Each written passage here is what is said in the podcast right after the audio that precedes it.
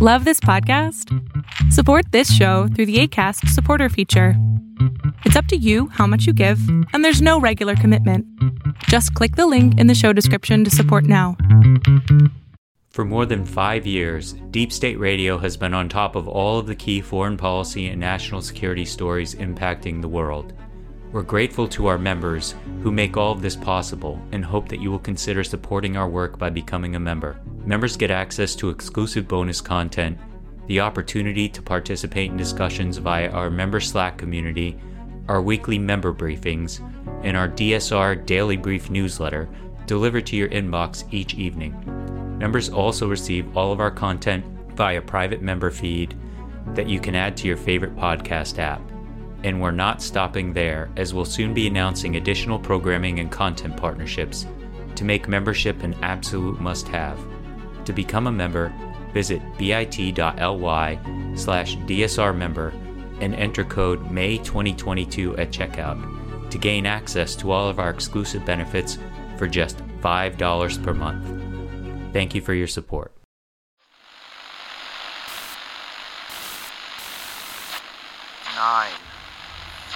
12, 10, 28, 2, 23. This is Deep State Radio, coming to you direct from our super secret studio in the third sub basement of the Ministry of Snark in Washington, D.C., and from other undisclosed locations across America and around the world. Hello, and welcome to the latest edition of the podcast. I'm your host, David Rothkopf. I'm coming to you from somewhere not too far outside New York City. And we are joined today by a great group to talk about what's currently going on in Ukraine and Russia, including Angela Stent of Georgetown University. How are you doing today, Angela? Well, thank you, David. Good to be on your show. Glad to have you back. And uh, David Sanger of the New York Times. How are you doing today, David? Very good. Glad to be here. And um, we have also with us Ed Luce of the Financial Times, wrote kind of unsettling piece today on you know upcoming civil war in the United States. How are you doing today, Ed? uh, it's surprisingly well. yes, despite, despite all all of that. I'll start with this, and I'll start with you, Angela. Uh, you know, over the weekend, President Zelensky actually left Kiev, went to Kharkiv, removed a local official, but also uh, did some touring. And, you know, I had a sense that one of the reasons, you know, he left Kiev and did this high profile visit was that we are moving into a second phase in this war. Later this week, we'll pass 100 days. And during the first several weeks and even the first couple months of this war, the focus of Zelensky's leadership of Ukraine and the world has been, isn't it, you know, it's been on the miracle of holding off Russia. And as we enter into the next period of this war, the focus is a long war. And how do you sustain support for a long war? How do you sustain domestic support? How do you sustain the international community that is supporting you? And in this longer war, because you know sanctions are heavy and and growing stronger, we, we had an agreement by the EU yesterday to stop buying Russian oil that came via pipeline except to Hungary, but still two thirds of the oil supply that Europe was getting from Russia. A long war puts pressure not just on the combatants, but on countries that are imposing those sanctions. And that might work to Putin's advantage. What do you think about that, Angela? What do you th- what do you think about Putin's attitude towards a long war? Well, Putin has certainly dug in for a long war. We see that he has no intention of sitting down to negotiate with Zelensky if Zelensky wanted to do so. And Putin is looking out and he's seeing some cracks in Western unity. I mean, the EU did get this agreement, but it's will in the end only cover 90% of Russian oil to Europe and not 100% and 75% uh, for a short while anyway. He sees countries like Italy. I mean, Mario Draghi just presented a peace proposal which the Russians threw out, which would, of course, involve territorial concessions from the Italians. he sees, you know, Chancellor Scholz, this famous Zeitenwende, this this change really hasn't completely happened. The rhetoric is good, but the chancellor is very cautious. Macron himself, I mean, both of them phoned Putin the other day and again tried to offer a negotiation. So I think Putin's looking out and calculating that this Western unity maybe won't last that long. And when winter appears again, again, questions about gasoline prices, oil supplies, and then inflation, everything that we in the West are suffering, but the Europeans more than the US, will maybe cause people to, to question or to try and put more pressure on the Ukrainians to make concessions. So Putin is in this for the long haul. And I think he will. And then, plus, of course, outside of the Western coalition, we have India, China, and much of the rest of the world, the whole of the global south, of course, not condemning Russia, not sanctioning Russia, and willing to buy arms, oil, and whatever from Russia. So I think that's probably his calculation going forward. And you do hear in what Zelensky and his close officials are saying greater maybe realism or less of an upbeat tone than you heard a little while ago, and an almost desperate plea for Western unity. So the tide hasn't turned yet, but we do see the Russians making more gains in the Donbass than they were a week or two ago. So, David, picking up on that with a, an eye towards this issue of Western unity, we're certainly getting a mixed picture. As Angela points out, the Germans and the French continue to engage with the Russians, which is not something that the Ukrainians are very happy about. We've got folks like you know Henry Kissinger saying let's make concessions. He's he's not alone in that. You have people on both the left and the right in the, in the United States saying, you know, let's try to consolidate whatever gains Ukraine has made and bring this to an end. You still have a lot of apparent cracks in the in the EU. You've got Hungary, of course, not going along with this uh, set of sanctions. You've got Turkey continuing to say they're opposed to Sweden and Finland joining NATO, and now saying that the only reason, the only way they'll get past this is if Sweden and Finland change their laws to outlaw Kurdish groups to which the Turks oppose, and so on. And and uh, you know, I mean, you've got Lavrov planning a trip to Serbia, a country which has been with Hungary, sort of an outlier in Europe, you spent a lot of time in Europe recently. What's your what's what's your sense of how this European alliance holds up over a period such as that described by Angela? So it's it's broader than just Europe, but Europe obviously is the focus of it. So first of all, there's no surprise here. The first hundred days were occupied by the shock of the Russian invasion, or at least shock among those who had predicted it wasn't going to happen the horror of the abuses in places like Bucha, but not only there. The discovery that the Russians weren't 10 feet tall in their retreat from Kiev and, and Western uh, Ukraine. So now we've settled into sort of the grinding second part of the war, right? The part where the Russians have reduced their goals some to a land bridge to Crimea and securing the Donbass. And after a time period, national interests reassert themselves. And you just ran through the list. The Turks have become the, the hold-up artists of this entire thing, right? Which is every time there's a big ask from the West, they pull out their shopping list of things that they would like. The Europeans who enthusiastically embraced the idea of sanctions, more enthusiastically than we thought they would, are now carving themselves exemptions for pipelines full of gas and, in some cases, oil, even with the additional stuff. You're about to go see a new fight over whether or not you can seize the central bank assets of the Russians, or at least those that are located in Europe and the United States, and give that to Ukraine for reconstruction. Even there, there's divided opinion inside the, the Biden administration because some people do not want to seize assets and create a, um, a precedent that the United States may not be the safest place in which you park your central bank assets and dollars. And they're concerned about that.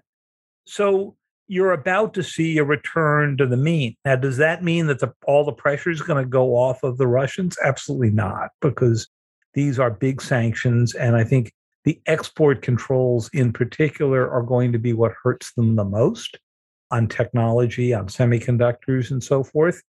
Shouldn't be a huge surprise.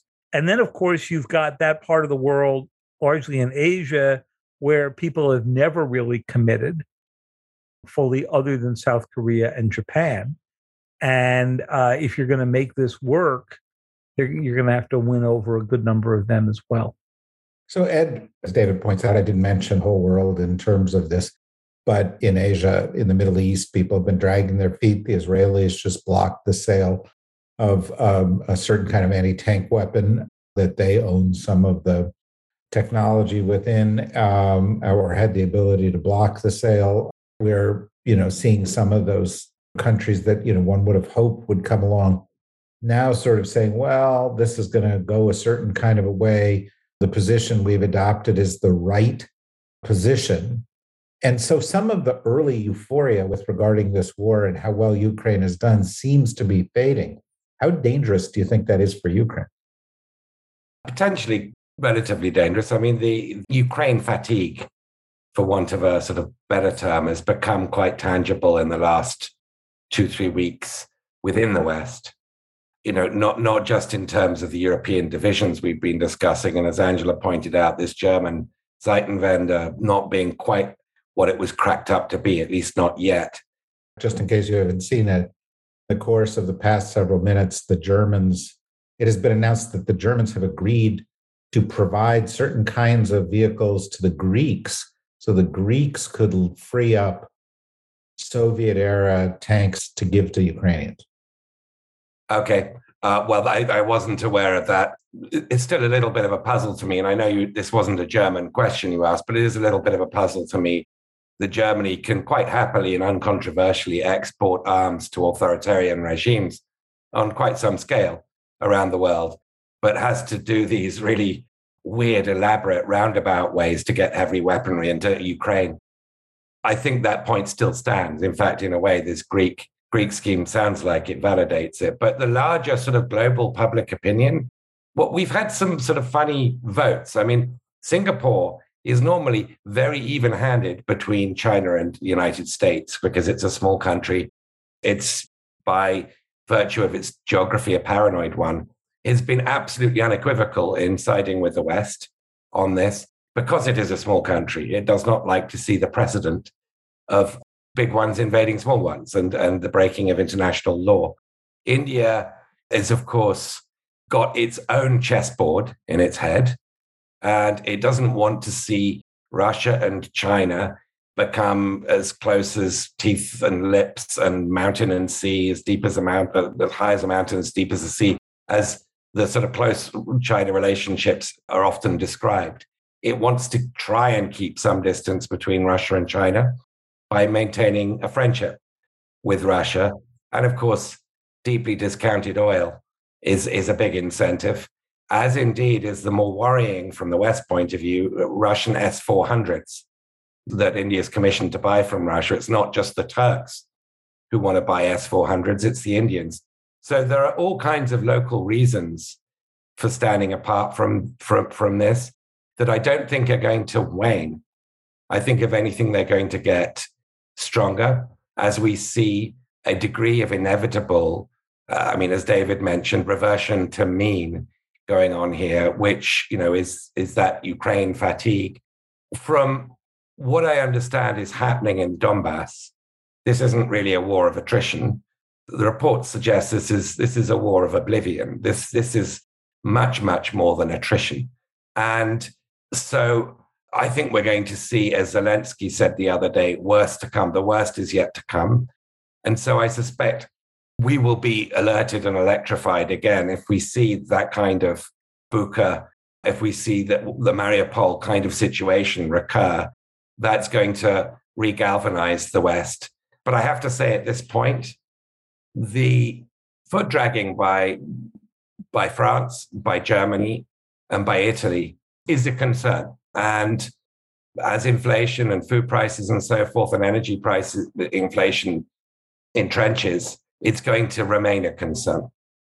No doubt. And and you know, I think I could do a 45 minute long monologue on why this is going well for Ukraine or on why this is going well for Russia, just citing developments over the course of the past several days in either direction. Angela, you know, the Russians seem to be trying to take advantage of all of this. There has been some outreach to the Turks saying, hey, we can deal with some of these issues of shipments going out of the Black Sea if we just talk a little bit more. But having said that, just you know, flipping to the other side of the story, a long war is hard for Russia. It's hard because the sanctions will have teeth, as David noted, particularly on the export control side. It's it's hard because they're very tough on people very close to Putin. It's going to be a big drag on the economy, bigger drag than the uh, sort of illusory recovery of the ruble seems to indicate. One of the things that you know reports military analysts have coming out of the Donbass is that although the number of Russian tanks is destroyed, this may be because there are fewer Russian tanks to deploy, and that Russia's ability to resupply is is seriously in question here. And certainly on some level, Putin has some worries, right, with regard to a long war, because it's going to be very unpopular at home. And, you know, as sort of the food crisis turns into a global phenomenon later in this year, and it's clearly going to be laid at the doorstep of Russia, despite whatever the absurdities the Russian foreign ministry produces to blame it elsewhere pressure could increase. So how do you, do, do you see vulnerabilities emerging for Putin that he's got to be very careful of over the remainder of this year set? Certainly. So the first one is manpower. They are having a problem getting enough soldiers to go and fight in Ukraine. They've now raised the age from where you can actually volunteer to or sign a contract from 40 to 60. The other day, I saw a, a recruitment fair online in St. Petersburg. They've avoided going to the major cities until now because that's where you're going to have a more educated population. Can you imagine an army that looks like Ed Luce and David Sanger? no comment. no comment. Um, and and um, so they, you know, they and they've so far been sending mainly ethnic minority soldiers there from really poor areas in Russia because you know they don't look like the Ukrainians and they wouldn't identify with them. They're running out of those very high casualty rates there. So manpower is a huge problem. Putin did not announce general mobilization on May 9th, which people thought he would, because he knows, as you alluded to, that this really would be unpopular. And once you get, again, more better educated, more sophisticated people maybe being drafted into the army uh, who do have other ways of finding out what's really going on, then I think you will see more resistance. Having said that, the latest Levada, which is the only independent polling organization in Russia, they still show popularity for Putin quite high in the 80s and also support for the war. So we shouldn't delude ourselves if we believe those statistics. So I think getting enough people to fight is a problem. I think the problem of equipment, of tanks, again, because of the corruption in the Russian military, a lot of the money that should have gone to military equipment, to tanks and other weapons is lining people's pockets. And that's what they're experiencing now, the, the after effects of that. And I think as time goes on, and as again, and David alluded to this, the impact of export controls are felt even more with semiconductors components. They're already now having to use components from washing machines to go fix some of their military equipment. This is all going to place a much heavier burden. And you do hear rumors, you know, I don't know how much they can be believed, that there is more grumbling, obviously, among the business elites, which you also alluded to, who didn't want this war and who've been adversely impacted. And not just the very rich oligarchs with the $600 million yachts, but, but, you know, business, upper middle class businessmen who can't travel now, who can't live the kind of global life that they led before. But what we really have to wait and see is it's the security services and the military. And if there was real opposition there, then I think Putin would be in serious trouble. But we we hear rumors, but we have no facts about that. Uh, but I think the longer the war goes on, I think the more pressure Putin will feel. And when I watch some of these ludicrous evening talk shows I mean, the explanations that the Russians are being given for what's going on get more fantastic all the time. I mean, it's a holy war. Um, the you know, as you said, the uh, the ports, the grain is blockaded because of the Ukrainians, and everything that we know the Russians have done is turned against us, the West, the collective West, and we're blamed for it. And you wonder how much of this stuff can Russians really believe? The problem is they've been brainwashed for so long that they probably believe more of it than they should. David, you know, continuing in this vein, there are some places where the support for Ukraine is unwavering and continuing to grow. The new leadership of Europe, the smaller states of Europe, the Baltic states. I saw a thing the other day that said Slovakia has provided five times the heavy weaponry to Ukraine that Germany has. So smaller states are doing a lot. UK has been leaning into this a little bit more. Clearly, we've seen that with uh, Scandinavia. We have a more sort of pro US administration stance coming from someplace in Asia, notably, notably South Korea and the new president there. But the linchpin seems to be the US and how the US approaches the next phases of this. So far, for a big period, the US was just writing big checks every week, sending more equipment every week. That seems to have slowed as other issues have come up, but also because very recently there was a very big package. But there was also a decision by the US not to provide missiles that could reach deep into Russia. Now, I know that the US had been considering that for a while as one of the things it might do if Russia escalated a nuclear escalation, other WMD escalation. But do you see the US support for Ukraine weakening, or do you see it staying the same and and thus providing Ukraine with what it's going to need to actually get better and better weaponry going forward over the next several months and possibly striking back and reversing some of the Russian gains in Donbass? So, this is the million dollar question because we've got a couple of factors working. So, the first, as you mentioned, is just Ukraine attention span, right? We see it in newspaper readership. I mean, we had millions of people coming to most big Ukraine stories three months ago, we're settling down to something more like a big foreign policy event. You saw it with what happened once the awful school shootings happened in Texas, which took over the front pages the way Ukraine had three months ago. And suddenly there was just a lot less in prominent places about the war, even though the war remains a very big story. But the third thing, and I think the one that we're getting at here now, is the question of at what point do you think you've hit your limits? So, right now, the United States is providing a kind of weaponry to Ukraine that back in January or February, everybody was telling us we would never provide to Ukraine. And the rumor is the next thing to go is the multiple launch rocket systems, which are used to suppress Russian fire. Coming off his helicopter the other day uh, on Sunday, President uh, Biden said we would not give weapons that could be shot into Russia.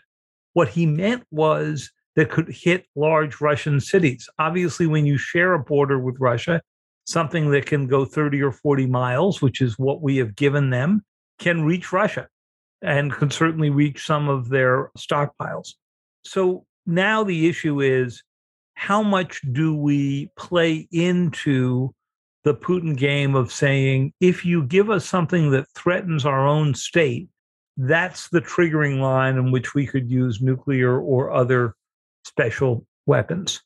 And Biden's been pretty careful until now. The reason that he refused the no fly zone it's the reason that he would not let the MiG jets that were stored in Poland and elsewhere in uh, NATO countries be launched from there to go to Ukraine, where the Ukrainians could go use them. And we're going to learn not by what the White House says, but what it does, where those limits are. And it's been a moving target. Great. I, I, want to continue with this discussion because I think the case that we're making here is that at the moment, the fate of Ukraine is uh, really uh, resting on a razor's edge, and things could go either way. And I want to talk to Ed about that and come back to all of you. Uh, we do that after the break. Uh, we typically take a break at this moment, say goodbye to the folks who are joining us from the general public, and say the, the remainder of the discussion is going to be available to members only. And if you want to have such discussions available to you, all you have to do is become a member, which uh, I think will set you back roughly the cost of, you know, a cup of coffee. It's kind of less than, you know, the cost of parking in New York City for an hour for the whole year, which is to say, uh, not very much. So please consider joining us, becoming a member, supporting what we're doing, and uh, we'll be back after this break. Hi, I'm Grant Haver, and I wanted to introduce you to the newest podcast on the DSR network, Next in Foreign Policy. Every other week, Zoe Weinberg and I talk with new and emerging foreign policy experts about the issues of today and tomorrow. We've covered everything from the war in Ukraine to the impact of pop culture on policy. So, if you want to better understand the people and ideas that will be shaping the debate in Washington and around the world for years to come, check us out wherever you find your podcasts.